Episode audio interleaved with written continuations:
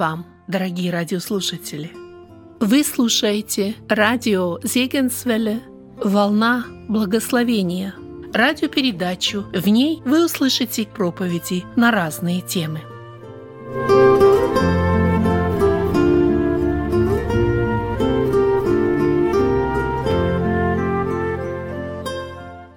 Вы слушаете продолжение тем по книге Эрнста Мудерзона «Иаков Иосиф».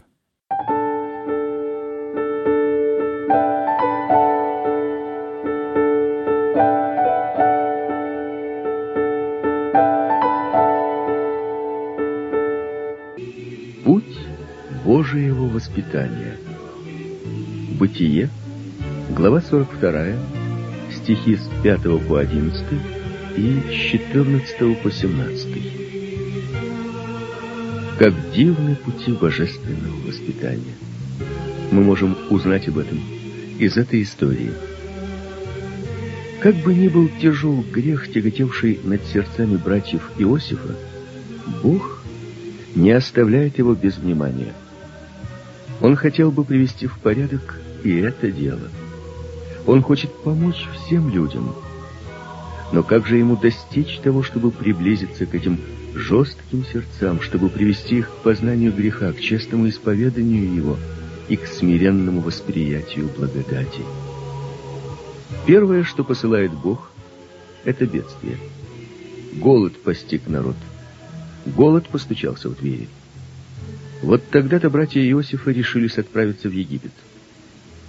Если бы в жизни их продолжались добрые дни, они никогда не подумали бы о том, чтобы отправиться Там был брат их, Иосиф, если только он еще жив. Встретиться с ним, посмотреть ему в глаза? Нет. Они готовы были отступить пред этим. Все остальное хорошо, только не встреча с Иосифом. Но как раз этого именно Бог и хотел достичь. Они должны были встретиться с Иосифом. Вот поэтому Бог послал голод, чтобы отправить их в Египет. Не случается ли так часто и сегодня? Как часто бедствия должны оказаться в руке Божией средством сокрушения жестоких сердец? Многие признаются даже, если бы Господь не послал мне эту скорбь, я не пришел бы к Иисусу. Но вот скорбь научила меня молиться. Страдания направили меня в объятия Божии так и голод в Ханаане был вестником Божиим, чтобы отправить братьев Иосифа в Египет, чтобы там встретиться с Иосифом. Какие мысли проносились в душах их, когда они были в пути? Это был тот же путь, которым некогда шел Иосиф. Но путешествие их было теперь совершенно иным. Они могли остановиться, как только пожелают этого. А Иосиф находился в длинной цепи рабов. Его постоянно торопили идти вперед, только вперед. Несмотря на то, что колени ослабели, что ноги тяжелели, только вперед. Образ этого каравана так отчетливо представился их душам. Это мучительное воспоминание. Наконец, они у цели — Вместе со многими другими, прибывшими с той же целью, они пошли туда, где сам правитель страны наблюдал за продажей зерна. Но что же это? Он обращается к ним с суровым словом. Он обвиняет их в том, что они соглядатые. Все заверения их, что они честные люди, напрасны. Он остался при своем. Он утверждает, что они соглядатые, пришедшие высмотреть страну. Наконец, он бросил их в темницу. Почему Иосиф поступил так? Он узнал их с первого взгляда. Сердце его начало стучать бурно, когда он увидел своих братьев среди покупающих. Как поступали другие, так поступали и они. И они поклонились ему, коснувшись челом земли. Тогда Иосиф вспомнил сон, который он видел юношей, и который вызвал столько вражды и ненависти. Он увидел, как снопы братьев поклонились его снопу. Как дивно исполнил Бог этот пророческий сон. как точно исполнилось то, что было показано тогда в сновидении. Что же теперь делать? Открыть ли себя им сразу же? Сказать ли им, я уже давно простил вам ваш грех против меня? Нет. Для этого еще не наступило время. Он хочет убедиться, произошла ли перемена в их сердце, или они еще те же, что и прежде. Этот час встречи вызвал в его воспоминаниях час прощания. Он обращался с ними сейчас, так как они обращались с ним тогда. Они должны испытать, как больно и несправедливо оказаться обвиненными, как тяжело, когда не верят всем их заверениям. Как часто он подчеркивал свою честность, невиновность, как заверял их, что у него нет других намерений. Все напрасно.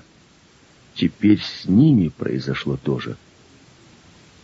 Вот они в темнице. В той темнице, в которой находился Иосиф. Годы провел он в этом погребе.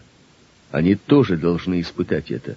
Они должны узнать, как больно терпеть несправедливость. Но была ли это любовь? Да, это была любовь. Не мягкая, сентиментальная, а святая, божественная любовь. Мы полагаем, что должны пощадить душу, оградив ее от горя и боли. Мы часто готовы торопливо пойти навстречу с утешением и прощением, но Бог не спешит с этим. Сперва Он приведет душу к сознанию греховности. Сперва Он приведет ее к познанию своего положения, а затем уже скажет «Мужайся, грехи твои прощены». Так поступил и Иосиф. Он не спешит с прощением. Он не ограждает их от боли раскаяния и самообвинений. Наоборот, он пробуждает их. Они сперва должны познать свой грех во всем его объеме. Как бы они могли знать, что пережил Иосиф, если бы сами не испытали этого? И так они в темнице. Долго ли они будут здесь? Они не знают этого. По суровому обращению правителя можно ожидать самого худшего. Только три дня они пробыли в темнице. Но в эти три дня Бог говорил с ними. Это были мучительные дни, когда они познали свой грех во всей его отвратительности. Но так было необходимо для них. Ибо кто познает свой грех в его отвратительности, тот близок к прощению — как бы это ни выглядело жестоко, Иосиф не совершил ошибки, так обращаясь с братьями и заключив их в темницу. И Бог не совершает ошибки, когда Он проводит сердца через скорби и бедствия, через всевозможные тяжести, чтобы человек познал, наконец, «Я согрешил». Пережил ли ты уже это? Когда он приводит тебя в тишину, положив на одр болезни, знаешь ли ты, почему он делает это? Он хочет говорить с тобой. Он хочет пройти с тобой твою минувшую жизнь. Он хочет сказать тебе, знаешь ли ты теперь... О, это тяжелые часы, когда в наше сердце падает свет свыше — когда мы приходим в ужас и заявляем, я никогда не думал, что это так плохо. Но это благословенные часы. Когда у нас не остается другого выхода, когда мы не знаем более, куда нам идти с сердцем полным вины и позора, тогда раскрываются перед нами объятия благодати. Тогда Иосиф открывается братьям. Тогда Иисус прощает вину жизни.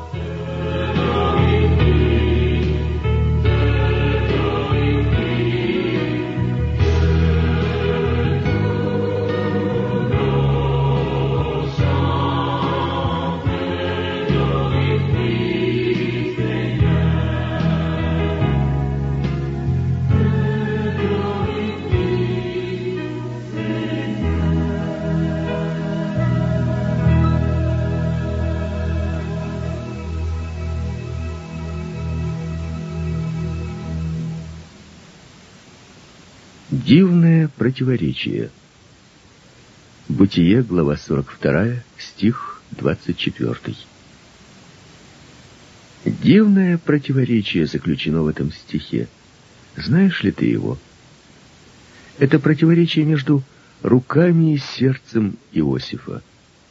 Сердце его бьется любовью к братьям, так что глаза наполняются слезами, а руки его выхватывают из их среды одного и связывают его пред их глазами. Обратим свое внимание на это. Господин Египта подверг жестокому обращению сыновей Иакова. Он обвинил их в шпионаже. Они изнемогали в темнице. Он сказал, что будет сомневаться в их честности, пока они не привезут своего младшего брата. До тех пор он оставит одного из них заложником. Он взял Симеона и бросил его в темницу. Братья видели и слышали это. Они видели жестокое обращение, которое испытали. Они слышали суровые слова, которые он говорил. Но чего-то другого они не видели. Его слез. Если бы они видели их, они с удивлением спросили бы, что тронуло этого гордого и жестокого господина. И тогда они разгадали бы загадку, которую Иосиф разрешил им позднее. Но для этого не наступил еще подходящий момент. Неудивительно ли это противоречие? Руки Иосифа причинили братьям боль, а сердце его горело любовью. Сердце его стремилось сказать им «все прощено, все забыто». Но чтобы не предать сердце преждевременно, руки действовали сурово и жестоко. Не обогатился ли ты уже таким опытом? Наверное. Бог взял человека, которого ты любил, и связал болезнью перед твоими глазами. Ты смотрел в горе на руки Божии и спрашивал его, почему ты сделал это? Ты не понимал, почему Бог так обращался с тобой. Или руки Божии еще больнее вторгались в твою жизнь. Твой сын, единственный, быть может, погиб на войне.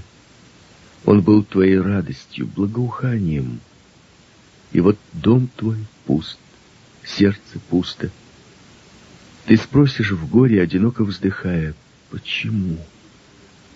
Или тебе необходимо пройти через клевету и преследование, а тебе рассказывают много всякого зла, а ты совершенно невиновен.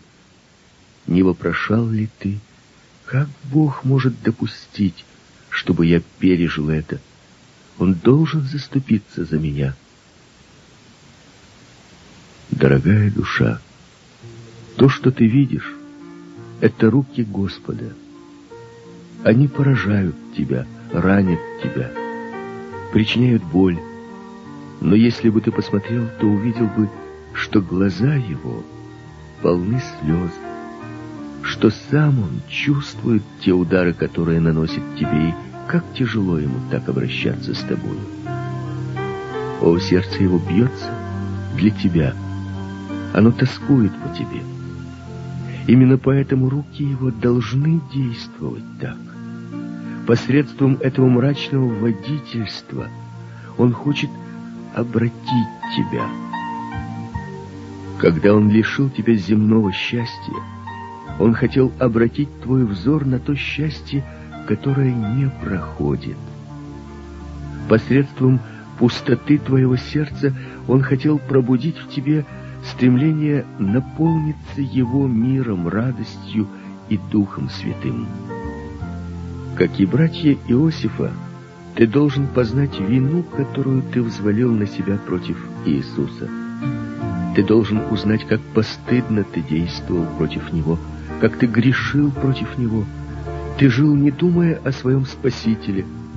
Ты не вопрошал об Его воле, ты не соблюдал Его заповеди. Как часто ты, подобно Петру, отрекался от Него пред людьми, как часто ты предавал Его врагам, как Иуда — он хочет, чтобы ты осознал это, чтобы ты познал свою вину. Почему же ты должен осознать это?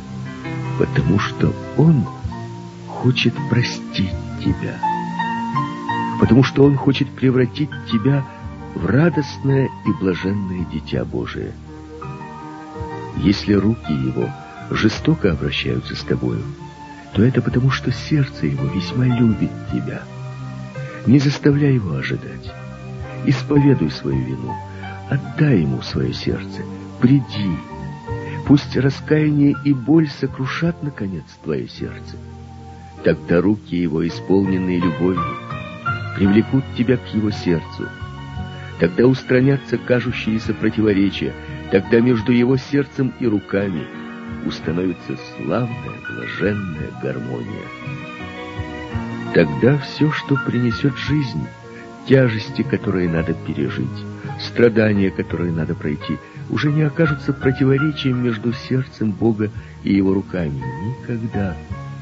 И если Он пошлет тебе тяжкое страдание, посмотри на Его руки, посмотри ввысь, посмотри в Его сердце, в Его глаза. Ты увидишь, что Он любит тебя, неописуемо любит. Во всем, что Он не делает, понимаешь ли ты это или нет, у Него намерение мира и любви. Тогда будут ли слезы в твоих глазах, будет ли кровоточить сердце, ты скажешь, да будет воля твоя.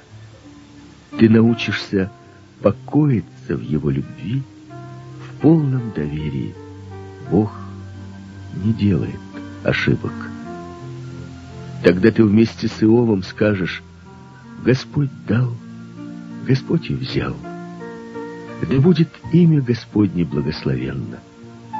Аллилуйя за все.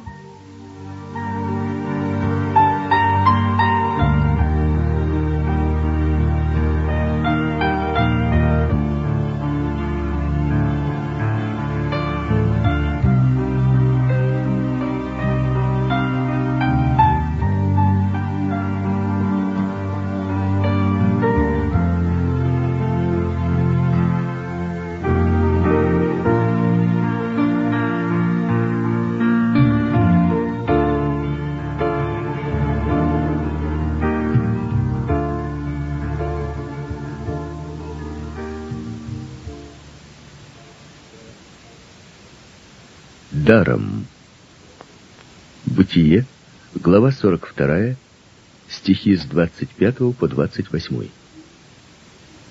Братья Иосифа не поняли, что должно было означать то, что они нашли свое серебро в своих мешках. Они не могли этого понять. Но мы можем это понять.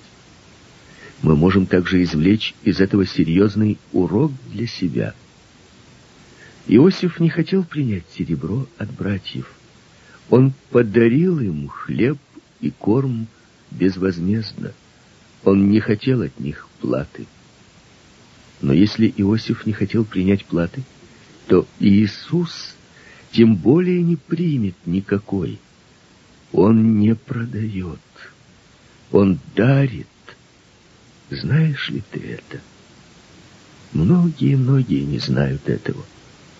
Многие, называющие себя христианами, думают, что Господь продает благодать. Они также пугаются, как братья Иосифа, когда им говорят, что за благодать нельзя заплатить. Чем же можно заплатить? Хождением ли в церковь? Участием ли в преломлении? Молитвами ли дома? Жертвами на миссию? Добросовестным ли исполнением обязанностей, достойной жизнью? Но если человек все это исполняет, то получает ли он право на благодать Божию? Я выполнял верно свои религиозные обязанности. Но как мы еще мало знаем Иисуса, если так думаем.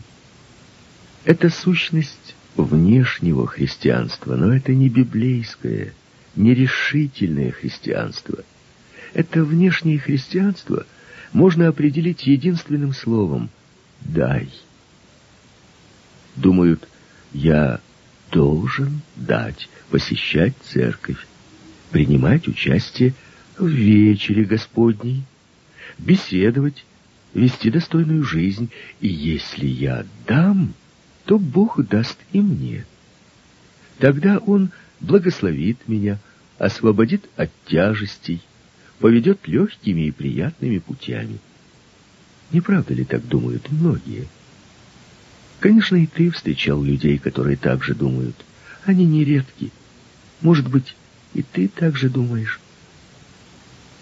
Могу ли я сказать, какой это образ мыслей, когда полагают, что надо дать, чтобы он оказался милостливым? Не пугайся, если я скажу тебе, что так думают язычники. Язычник приносит своему Богу какую-то жертву, полагая и даже громко высказываясь, «Я принес тебе эту жертву. Теперь я ожидаю, что ты услышишь мои молитвы и исполнишь мои желания». Когда же это не случается, он разбивает своих идолов и бросает их в огонь. Так поступает язычник. А христианин? Конечно, он не высказывается так ясно, но думает так же. Он исполняет свои религиозные обязанности, как он это называет, и ожидает, что Бог благословит его и сохранит. Когда же приходит скорбь, он говорит с упреком, «Чем же я заслужил это?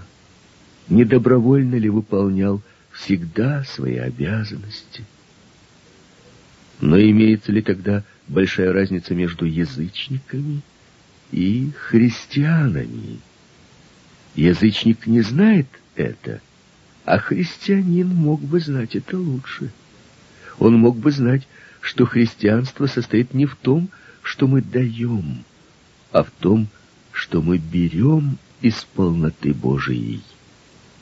Если сущность лжехристианства выражается в слове «дай», то сущность действительного библейского христианства выражается в слове «возьми». Все зависит от того, чтобы взять, ибо так возлюбил Бог мир, что отдал Сына Своего Единородного. Но какая польза от того, что Он отдал, если нет людей, которые приняли бы это? Истинное христианство начинается только тогда, когда мы принимаем Иисуса. Поэтому Иоанн пишет, «А тем, которые приняли Его, дал власть называться детьми Божиими». Но Бог не только отдал Сына Своего, в Нем и с Ним Он дал нам все. Тот, который Сына Своего не пощадил, но предал Его за всех нас, как с Ним не дарует нам и всего? Если Бог дал нам этот дар, Сына Своего Единородного, то что же тогда Он не дарует нам? О, Бог готов давать нам без меры, без предела. Только бы мы были готовы принимать. Может ли быть нечто легче этого? Даже маленькое дитя может брать. Бог не может сделать ничего легче, кроме того, чтобы прийти и сказать «возьми». Прими же. Не мучься от собственных бесплодных усилий. Хотя ты и много сделал, чтобы принять благодать Божию, ты все же открой свою руку и возьми. Благодать его дается даром. Бог не продает ее, Он дарует ее. Почему же людям так трудно поверить тому, что им следует просто взять? Неужели им кажется унизительным, что им необходимо что-то взять, что им следует принять дар. Они хотят заслужить, заплатить, купить. Это более соответствует их гордому духу. Что же препятствует просто взять? Гордость плотского сердца. Она хочет во всем быть обязанной самой себе и собственной сообразительности. Но взять как это низко. Но все же иначе быть не может. Истинное христианство значит «возьми». И тот, кто не хочет принимать благодать как дар, тот не получит ее. Дорогое сердце, не пытайся более прийти к Богу с собственной платой. Не думай о том, что ты можешь дать Ему что-то. Что же ты можешь дать великому царю? Бедное дитя человеческое, не думай так более. Бери, возьми из его полноты. Он дает тебе то, в чем ты нуждаешься. Он дает тебе в полноте. Иосиф не только возвратил братьям серебро, он возместил их дорожные расходы. Так одарил их Иосиф. Неужели Иисус будет пострамлен этим слабым человеческим прообразом? Никогда. Ты можешь прийти и взять в любой день и в любой час. Вместе с Иоанном ты засвидетельствуешь. Из его полноты мы приняли благодать на благодать. Оставь свои деньги дома, когда идешь к Иисусу.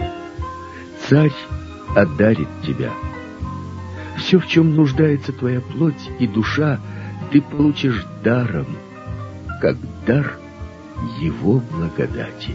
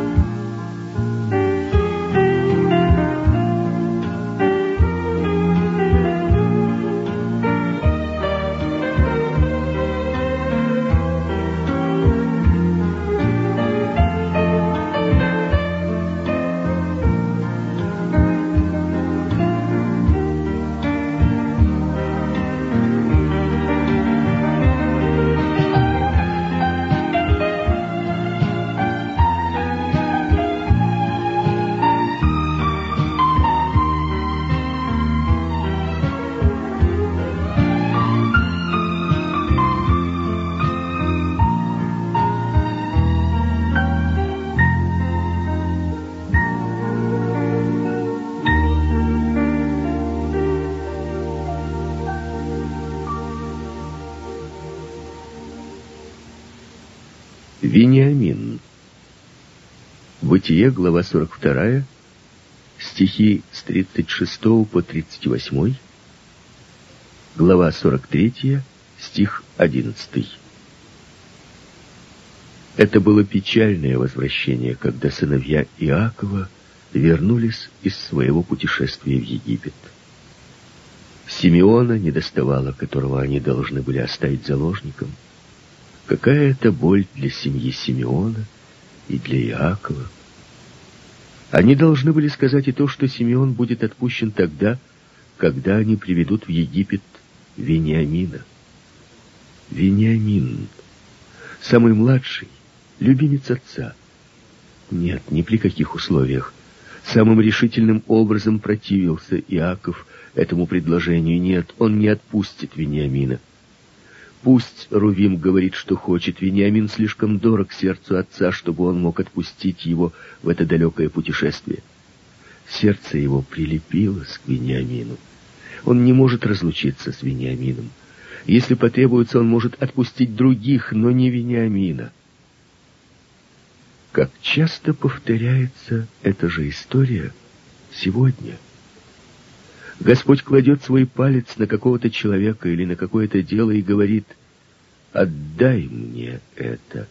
А ты говоришь, «Нет, я не могу отдать. Я не в состоянии сделать это. Сердце мое слишком прилепилось к этому». Всякие увещевания и просьбы напрасны. Человек остается при своем. «Я не могу этого, я не сделаю этого». Не случалось ли подобного твоей жизни. И у тебя, вероятно, был свой Вениамин. Может быть, у тебя есть еще один Вениамин, которого ты будешь хранить. Каков же наш Вениамин? Вениамин Иакова был даром Божиим. Бог подарил ему этого сына. Так случается и сегодня. Когда я говорю о твоем Вениамине я имею в виду не твои грехи, а что-то хорошее, что дал тебе Бог. Но этот дар Божий так пленяет твое сердце, что ты мало помышляешь о Боге. Он вытесняет его на задний план. Все то, от чего человек не может отказаться, это Вениамин, который отодвигает Бога на задний план. Бог же хочет владеть нашими сердцами вполне и безраздельно, или же совсем не владеть ими. Он не сможет делить своей славы с идолами. Он Бог-ревнитель. Поэтому отдай ему свое сердце вполне и ничего не удерживай. Отдай ему своего Вениамина. Он хочет этого. Если ты не отдашь его, он сам возьмет его. Какое оскорбление для святого Бога, если ему предпочитают какого-то человека. Есть и такие, что поступают еще хуже. Они прилепились сердцем к собаке, к кошке, к попугаю. Это ли не позор? Подумай о том, как ты бесчестишь своего Бога, предпочитая творение Создателю. Но как тяжело отказаться человеку от своего Вениамина. У Якова это продолжалось долго. Голод должен был постучать в его дверь, прежде нежели он согласился отпустить Вениамина в путешествие. Но и это совершилось против его воли. У него не оставалось другого выхода. Если бы он не отпустил его, он должен был бы умереть от голода вместе со всей семьей. И так, наконец, он решился отпустить его. Что же случилось тогда? Когда он отпустил Вениамина, он обрел вновь Симеона и Вениамина. И, не предполагая этого, он получил обратно Иосифа. Он никогда не заключил бы Иосифа в свои объятия, если бы не отпустил Вениамина. Друг мой, когда ты отдаешь своего Вениамина, тогда Господь вновь возвращает его, но уже для того, чтобы ты продолжал любить его новой, освященной любовью. Тогда Иисус откроется тебе. Да коли же ты будешь сохранять Вениамина, до тех пор Иисус не сможет открыться тебе. Если бы Иаков знал это, он не думал бы так долго, он не сопротивлялся бы так долго, он сразу же отдал бы его. Но ты можешь знать, что Иисус откроется тебе, если ты отдашь своего Вениамина. И все же ты не отдаешь его. Не будь неразумен. Ты препятствуешь Богу благословлять тебя. Ты сам лишаешь себя благословений Божиих, если ты будешь удерживать своего Вениамина. Поэтому решись сегодня – принеси сегодня жертву и отдай ему своего Вениамина.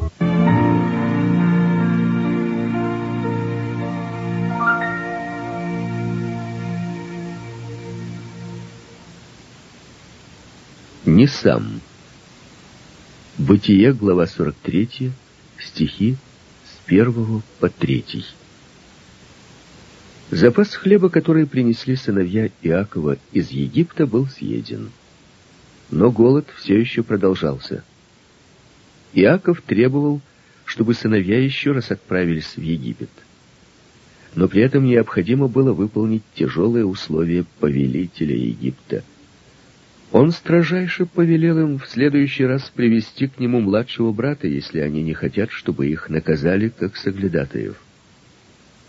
Старый Иаков не мог решиться на то, чтобы отпустить своего любимца. Он говорит с упреком своим сыновьям, что они лишили его детей, Иосифа нет, и Вениамина тоже хотят увести с собой. Но Иуда сказал ему вполне определенно, что без Вениамина они не могут отправиться в Египет. Тот человек сказал им вполне сурово, что если они не привезут Вениамина, они не увидят лица его.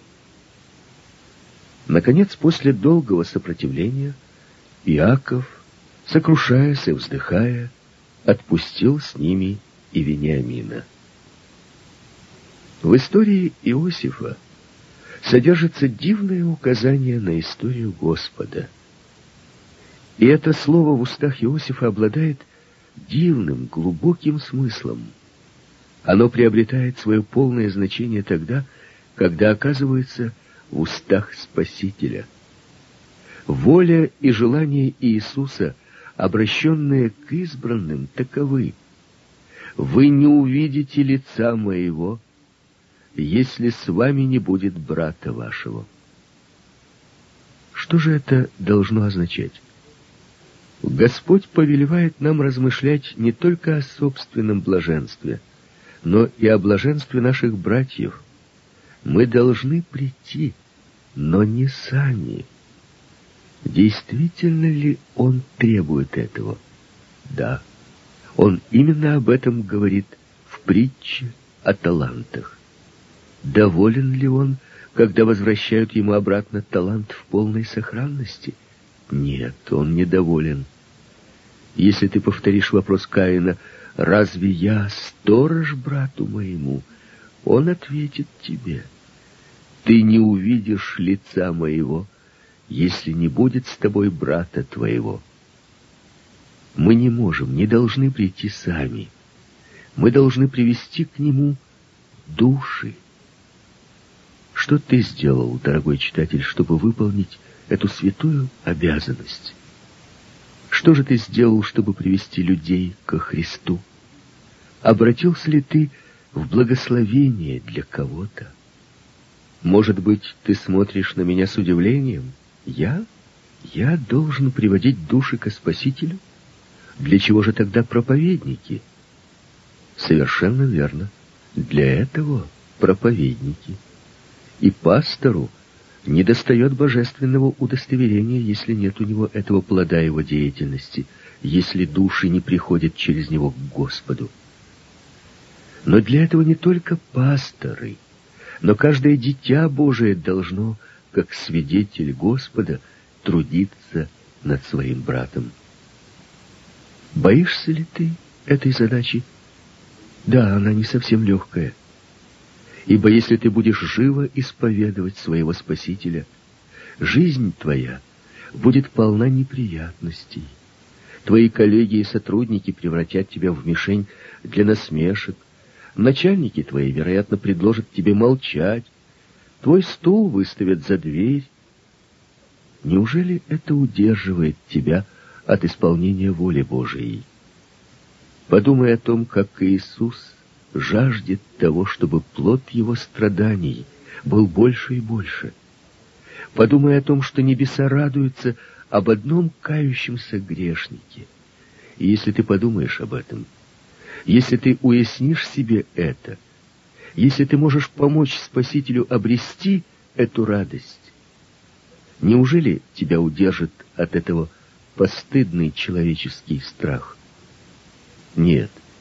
Пусть враги горячатся, у тебя нет причин волноваться. Если дело Господа станет твоим делом, то Он вступится за тебя и все совершит к твоему благу. И это великая радость, когда душа благодарит тебя за то, что ты привел ее к Иисусу. Истинно ради этого стоит рисковать, стоит нести поношение и терпеть ненависть. Но, может быть, ты скажешь, что у тебя нет даров, они совсем не нужны. Для того, чтобы рассказывать об Иисусе, приглашать и приводить в собрание, для этого не нужны особые дарования. Не правда ли, если у тебя радость, счастье, то ведь ты знаешь, как рассказать об этом друзьям и родственникам. Если же ты постиг счастье и мир в общении с Иисусом, если тебе хорошо у Него, то разве ты не можешь говорить об этом? Почему же нет? Мир охотно заявляет, людям нет дела до моей веры, до моей религии, это мое дело, которое я совершаю в тайне пред Богом. Оно начинается, конечно, в тишине горницы, но вера не должна оставаться в тишине, чтобы никто не видел ее. Необходимо исповедовать Господа пред людьми, необходимо пытаться привести к Господу своего брата, свою сестру, своего друга, свою подругу. Конечно, Господь не лишит такое слово и такое дело своего благословения. Это дело Спасителя. Если ты стараешься приводить к Нему души, ты оказываешь Ему услуги. Тогда не будет недостатка в Его благословениях. Поэтому за дело. Сатана неутомимо трудится над тем, чтобы губить души, и сотни тысяч стоят к услугам князя этого мира. Поэтому ученики Иисуса должны подумать о своих священных обязанностях, чтобы приводить души к Господу. Подумай об этом, мой брат и сестра. Ты не увидишь лица моего, если не будет с тобой брата твоего. Нет, не только ты один.